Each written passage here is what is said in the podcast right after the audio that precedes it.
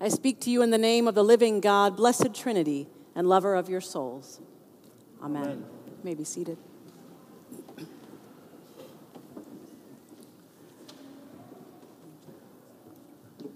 My sister is on her way to my house to see me because she knows I'm having a hard day. I hear my phone ding and her text reads, I'm here. So I make my way downstairs, and as I turn the corner through the kitchen, I catch a glimpse of blonde hair whizzing by the front window. My hand opens the door to a flash of blue behind dark eyelashes. According to MIT, this is the zero millisecond mark of face recognition. Light reflects from my sister's eyes and is absorbed by my retina, sending signals down the optic nerve toward a relay center where visual information will be passed on to other parts of my brain. Next, I notice tan skin and loose strands of hair draped over a newly shaping curve of a smile. It's been 40 milliseconds, and that relay center is already beginning to tell me what I'm looking at. I register the shape of her face, bright sapphire eyes, and an underbite which I find adorable. And by now, at 50 milliseconds, my visual cortex has registered what I am seeing outside my door. The skin at the edges of her eyes crinkle into little creases at 70 milliseconds. And the structures at the back of my temporal lobe, called the face patches, tell me that I am looking at a face. And I start to categorize it with my own perceptions of gender or age and at 90 milliseconds, I'm comparing the faces I have known to this face. And now I know it's my sister. So by 400 milliseconds, which is less than half a second, my brain has recruited the frontal, parietal, temporal lobes along with my amygdala and is using memory and emotion to recall information about her. I remember that the mascara that she selected is one she's trying out for her wedding day. And this one really does make her eyes pop. I can smell the hint of baked food on her clothing mixed with perfume. She is an excellent baker. And the smell reminds me of eating cinnamon rolls with her on Christmas morning when we were children. After just one second, since glimpsing her hair through the window, I feel better. I'm so glad that she is here. And our lips have already reached toward each other's cheeks, and our arms are opening for a hug. This is what happens when we see someone we love face to face.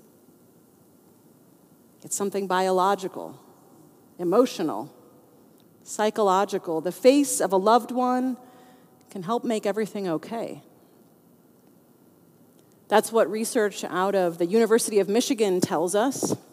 Seeing the face of a loved one can literally save our lives. It releases all kinds of good hormones and lowers depression and our tendencies toward harmful behaviors. But it doesn't take a research study for you and I to know that seeing the people we love is good for our souls. And it didn't take research for the songwriter to know it thousands of years ago when he wrote today's psalm. Three times he repeats in an antiphon, asking for God's face to shine on him and his people. Restore us, O Lord God of hosts, show the light of your countenance, and we shall be saved. It's hidden in the Hebrew, but show the light of your countenance literally translates make your face shine. Make your face shine, O God, and we shall be saved. What does he mean? Is he depressed and needs a friend to come over? Well, probably. See, this is a lament psalm. The writer believes that all the help that he needs to get out of his funk is to see the face of God. This alone will be enough to support him and his people through their present grief and fear which is more than a funk. It's connected to the obliteration of their home and nation because this psalm is about the destruction of the northern kingdom of Israel. And yet, this idea that God's face can save us from our darkest days goes much further back for the poet than this moment. Recorded in the book of Numbers, as the people wandered in the wilderness in hope of a promised land, God tells Israel's first priest, Aaron, to bless the people with these words May Yahweh make his face to shine upon you. May Yahweh raise his face towards you and give you peace. The belief that God's face will bring light and peace to a wandering, struggling people becomes the cry of Israel throughout their history, throughout the Hebrew scriptures, repeated over and over again whenever they need saving. Modern theologians have coined this the face of God motif. It shows up all over the place. We find it even in our New Testament in familiar passages, like the words from the Apostle Paul when he tells us, We see dimly now, as though through a mirror, but one day we will see love face to face. Jesus speaks too in this motif when he promises in his most famous sermon that the pure in heart are the ones who will see God. Perhaps the motif is so popular because God's face always seems to be hidden, partially veiled when we need to see it most. Veiled even from the greatest leaders in Israel's history. No one had actually ever seen the light of God's face, not even when they'd asked to see it. Moses asked to see God's face, but God only let him see his back as he walked by on the mountaintop. Elijah asked to see God's face, but instead he was offered a whisper in the cleft of the rock. Jacob, now he came closest when at twilight he wrestled with God in a stream, but even he only saw the face of the divine dimly. Restore us, O God. O Lord, God of hosts, show the light of your countenance, and we shall be saved. This cry for a saving blessing has continued and persisted because it was never really answered. So when the psalmist cries out for salvation today, it's not just his grief. He's holding the grief and the prayer from all of his ancestors. And I think this is why we get this lectionary text on our final Sunday in Advent in the Psalms. Because we are days away from the incarnation. This is the day God gets a face. So, Joseph's dream in today's gospel, it's no small thing. Do not be afraid, the angel tells him. The Holy Spirit has given you and Mary a child, and God will save the people through him.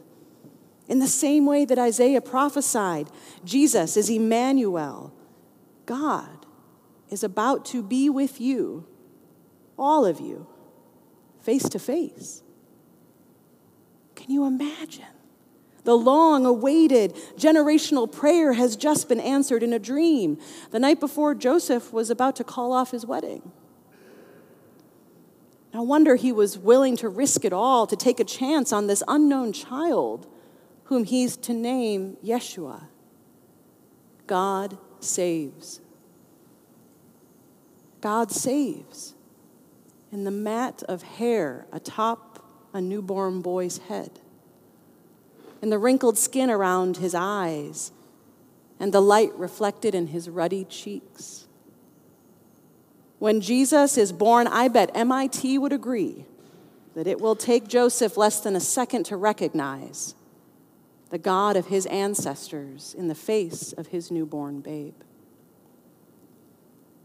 Joseph, did you know? That your baby boy's back that you're about to burp is the same back Moses glimpsed as it passed by on the holy mountain? Did you know that the voice you will hear cooing in your ear is the still small voice Elijah heard in the cleft?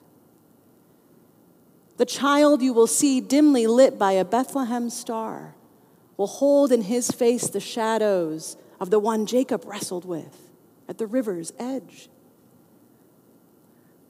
Joseph's dream is not just Joseph's dream.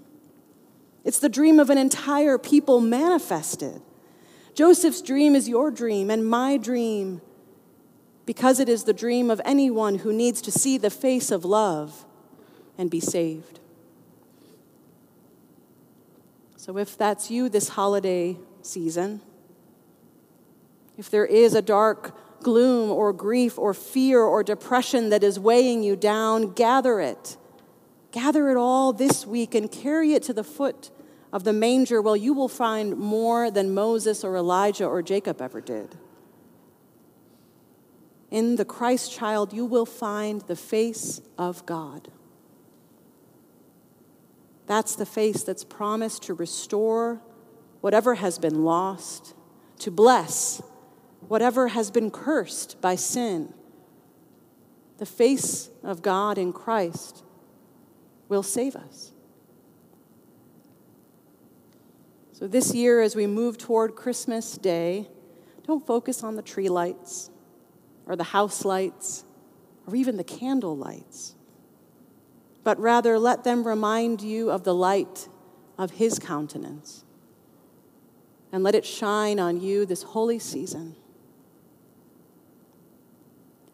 May the face of Christ turn towards you and bless you and give you peace.